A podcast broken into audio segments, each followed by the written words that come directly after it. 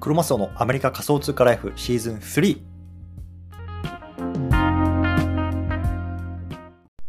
皆さんおはようございます。アメリカ西海岸在住のクロマスオです。今日は3月の4日土曜日ですね。皆さんいかがお過ごしでしょうか？今日も早速聞くだけアメリカ仮想通貨ライフ始めていきたいと思います。よろしくお願いいたします。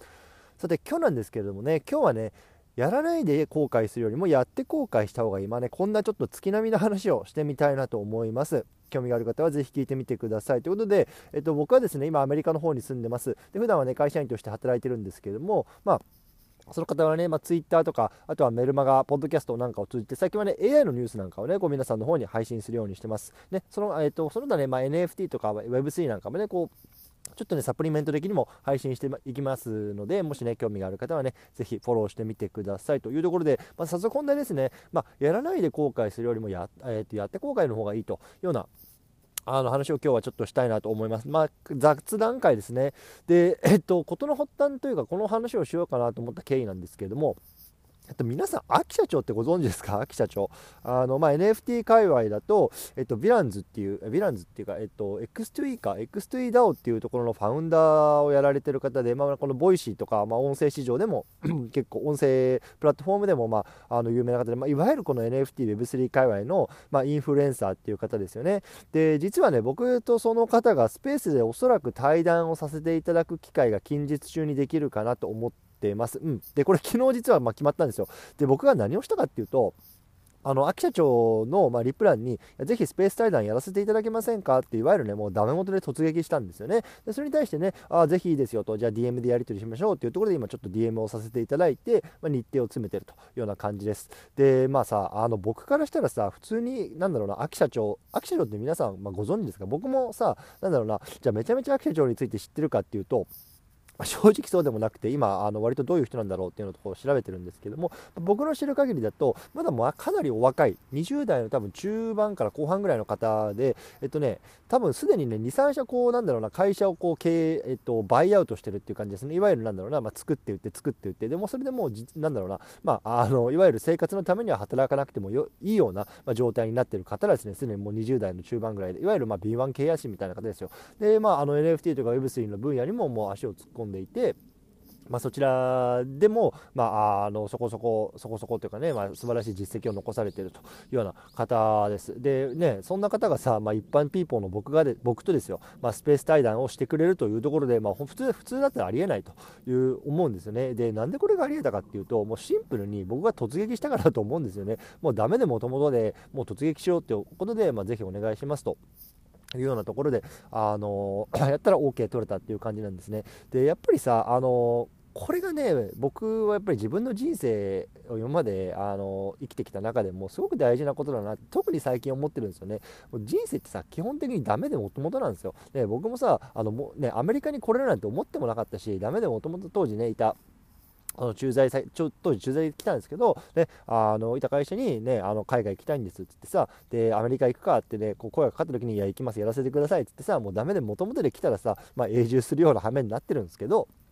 もう全てやっぱりそういう小さなダメな、ね、小さなダメでもともとのね積み重ねだと思うんですよ。うん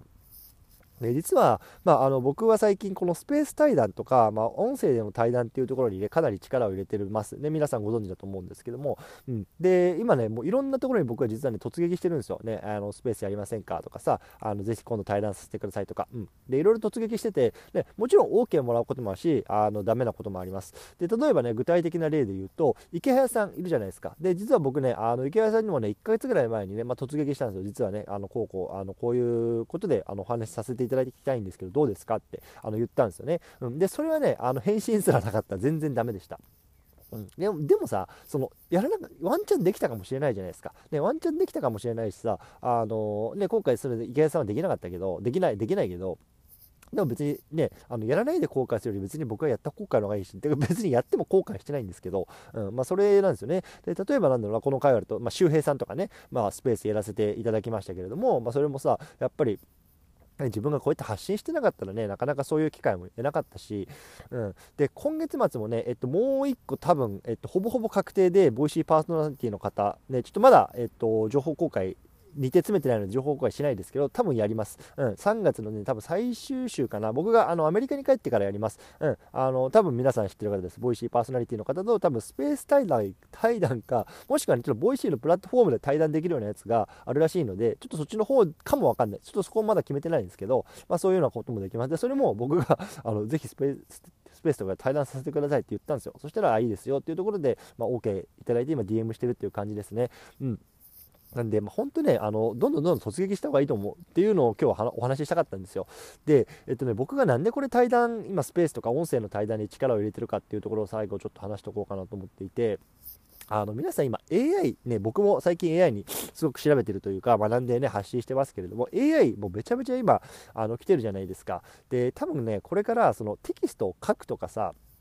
なんだろう文字を起こすとかもう AI でもできるような仕事ってめちゃめちゃ出てくると思うんですよ。うん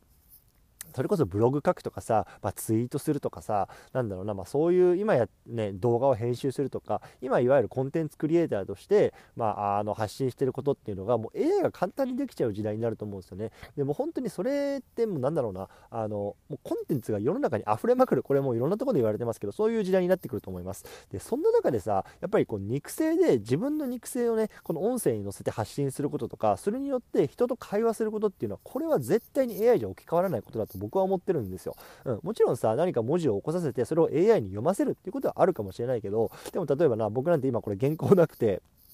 あのもう寒い外の公園で撮ってるんですけどなんかそのなんかこの臨場感ですよね。なんか今カサカサしてるでしょ。なんでかっていうと僕フードかぶってるんですよ。あのパーカー、パーカーっていうか何このダウンジャケットのフード。で、それがさ、シャカシャカシャカシャカするから多分今、音声で今シャカシャカシャカシャカ乗ってないですか。でもさ、そういうのって AI じゃ絶対に表現できないと思うんですよね。この臨場感。ね、寒いなとかってさ、言いながら撮ってるのってさ、AI じゃ無理じゃないですか。うん。やっぱりでもこの臨場感とかっていうのはその音声の強みだし、これは AI がどれだけ台頭しても、まあ少なくとも僕らが生きてるうちにはなくならないかなと思ってるんですよね。そう。なので僕は今その、なんだろうな、まあ1ヶ月前、2ヶ月前までは連続ツイート、ね、いわゆる、ね、あの各、ね、メディア、書くっていうことに対してすごく発信してましたけれども、今そこを、まあ、あの発信を抑えて、まあ、インプットに時間を当てつつ、でもこのやっぱり音声で発信するということっていうのは、まあ、途切さ途切れさせてないっていうのは、やっぱそういうところにあるんですよね。うん、やっぱりこれ聞いてくださってる皆さんとかとね、やっぱりこの声での、なんだろうな、つながりっていうのを僕は大事にしていきたいんですよ。なので、まあ、そういうような背景もあって今ね、その対談とか、まあ、そういうようなスペースね、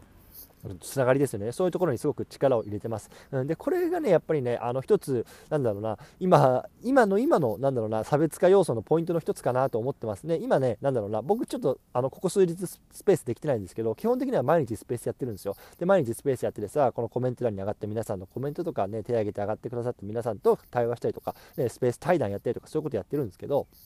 ね、あの連続ツイートしてますとかさあのスタイフ取ってますとかそういう人はいるじゃないですか。でもそれを毎日毎日根気よく続けてる人ってなかなかいないんですよ。これも何度も言いますけど、うん、なんでやっぱりそういうところで自分がね何をこう差別化できるのかねみんながやってる同じことじゃなくてプラスアルファね何が自分が違うねなんか新しいバリューをねこう生み出せるのかそこをやっぱりすごくねあの意識してます、うん、でこれはなんかなんだろうな。あのまあ、皆さんへのなんだろう問題提起みたいな形で僕もね、まあ、あの常にこうツイッターとかでも投げてるんですけど、ねあのまあ、そんな感じですね。うん、なので、まああのちょっといつになるか分かんないですけど、まあ、とにかく秋社長とスペース対談やらせてもらえることになったらね、もう本当全力で取り組みたいなと思うし、これめちゃめちゃチャンスだと思うんですよね、僕にとっても。うん、で、まあ、あの なんでね、秋社長と対談させてもらうとつることになったかっていうところ、そうか、話してないのでずっと話す。で、こういうなんだろうな、ちょっともうまた話脱線するけどさ、こういうなんだろう、話が順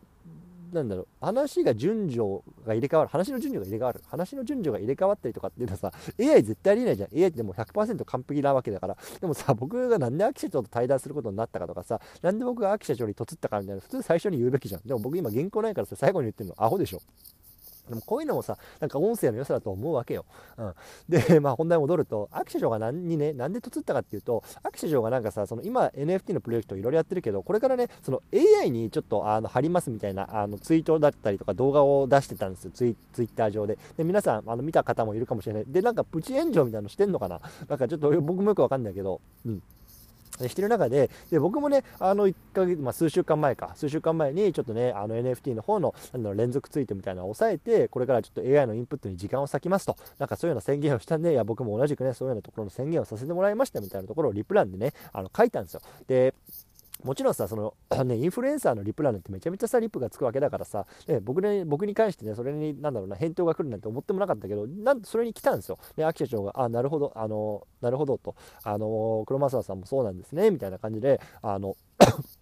返信が来たんですよね。でもこれチャンスだと思って、で僕もさ、秋社長ももともと NFT にいたけど、今こっちの AI の方にね、ちょっとあの形突っ込み始めてるっていうようなタイプの同じ人間じゃないですか。ね、だからまあちょっとそういうようなね、まあ、テーマでぜひこうスペース対談にやらせていただけませんかと、あのいうようなところで言ったら、あいいですよと、じゃあ DM で調整しましょうっていうようなことになったんですよね。そう。だからさ、なんだろう、まあ、まあ、だからさっていうか、まあ、これが背景です。そうなので、まあ、あのいわゆるこう NFT から、なんだろうな、AI に行ったものとして、今 AI をどう見ているのとか、どう見ているのかとか、ね、それをね、今後のこの NFT とか Web3 の活動に関してどうやって生かしていこうと思っているのかとか、そのあたりの会話っていうのをね、今回ちょっと秋社長とさせていただこうかなと僕は思っています。うん。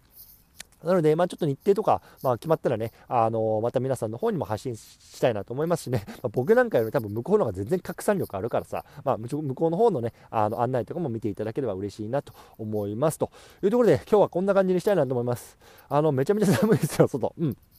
え気温は土曜日ですね。はい。えー、っとね、き今日は、えっとね、えー、っと、ちょっとどうしようかな。またプラプラしようかなと思ってます。で、昨日はね、実はなんかあの、アンパンマンミュージアムって皆さんご存知でしたか？ご存知ですか？ね。あれにちょっと子供を連れて行ってたんですけど、あの、すごいですね。あの、めちゃめちゃクオリティ高かったし、あの、アンパンマンって確かね、あの、この前なんかの記事で見たんですけど、こう世界のね、トップ10には入ってなかったかな、どうだったかな、15には少なくとも入ってた、トップ15の IP の中に入ってるんですよ。で、アンパンマンってさ、僕、アメリカでほとんど見たことないから、多分ね、マーケットとしてはほとんど日本のはずなんですよ。でもさ、日本のマーケットでこれだけ日本のマーケットしか取れてないのにさ、ね、ディズニーとか、ね、スター・ウォーズとかさ、ハリー・ポッターとかさ、そういうようなね、こう世界の名だたる IP、もちろんその中にはさ、確かドラゴンボールとかナルトとかも入ってたかな。うん。もちろん日本の IP もいくつかももちろん入ってるんですけど、でもその中でもね、10はちょっと忘れわかんないけど、15のトップ15の中に入ってたんですよ。確かあの売上規模規模かな、そのいろんなグッズとかさ、あのテレビの放映とか映画とかも、それ確か全部一色単にまとめままとめたそのなんか経済圏だったと思うけど、うん、に入ってるんですよ。ね、でそれってやっぱりすごいことだなって思ったんですけど、昨日ね、アンパンマンミュージアムに行って、まあ、これすごいわと思いましたね。そう。で何がすごいかって僕が感動したのはさなんか各1回2回3回とかってあるんですけどなんか2回以降はそのチケットがないと入れない。いわゆる子供の遊び場みたいな感じなんですけど1回はね、まあ、誰でも入れるんですよ、ね、フードコートがあったりとかそれこそねあのジャムおじさんってさアンパンマンの何？パンを焼くおじさん？なんていうんですかあれは。あのがねやってるこのパン屋さんとかっていうのもさこう一般向けにも開放されていてそこにねその若い女の子とか若いカップルとかそういう子たちも来てるわけよ。そう。だからさその子連れだけがターゲットじゃなくてそういうような層も取りり込めるで多分ねね、あのいろんなところに書いてあるんですけど、なんかインスタグラムに載りましたとかさ、なんかこういうインフルエンサーに取り上げていただきましたみたいな結構さ、ポップが出てるんですよ。そう、だからやっぱりそういうことによって、あの、なんだろうな、対象層っていうのを広げてるよね。例えばあれをさ、なんだろうな、大学生とか若いね、カップルとか一緒に行ってさ、ね、ここ行きましたとかっつってさ、なんかジャムおじさんのパン工場でパン買ってさ、インスタに上げたら、上げたらさ、それはそれでバズるわけじゃん。で、それでバズったらさ、同級生とかさ、まあ、その世代の人たちもまた来るわけよ。そう。したらさ、その僕らみたいなね、この小さい子供を持ってる世代だけじゃなくて、もっとさ、幅広い層にリーチできるし、それでもっと経済圏が広がる。ね、このやり方ね、さすがアンパンマンやなと思いながらね、ちょっとそういうようなビジネス視点で昨日はね、あのアンパンマンミュージアムに行ってましたというようなお話でございます。はい。ということでね、今日この辺りにしたいなと思います。またね、明日もちょっと極寒の中、撮っていきたいなと思いますのでね、引き続きお付き合いください。ということで、今日この辺りにしたいなと思います。どうもありがとうございました。失礼します。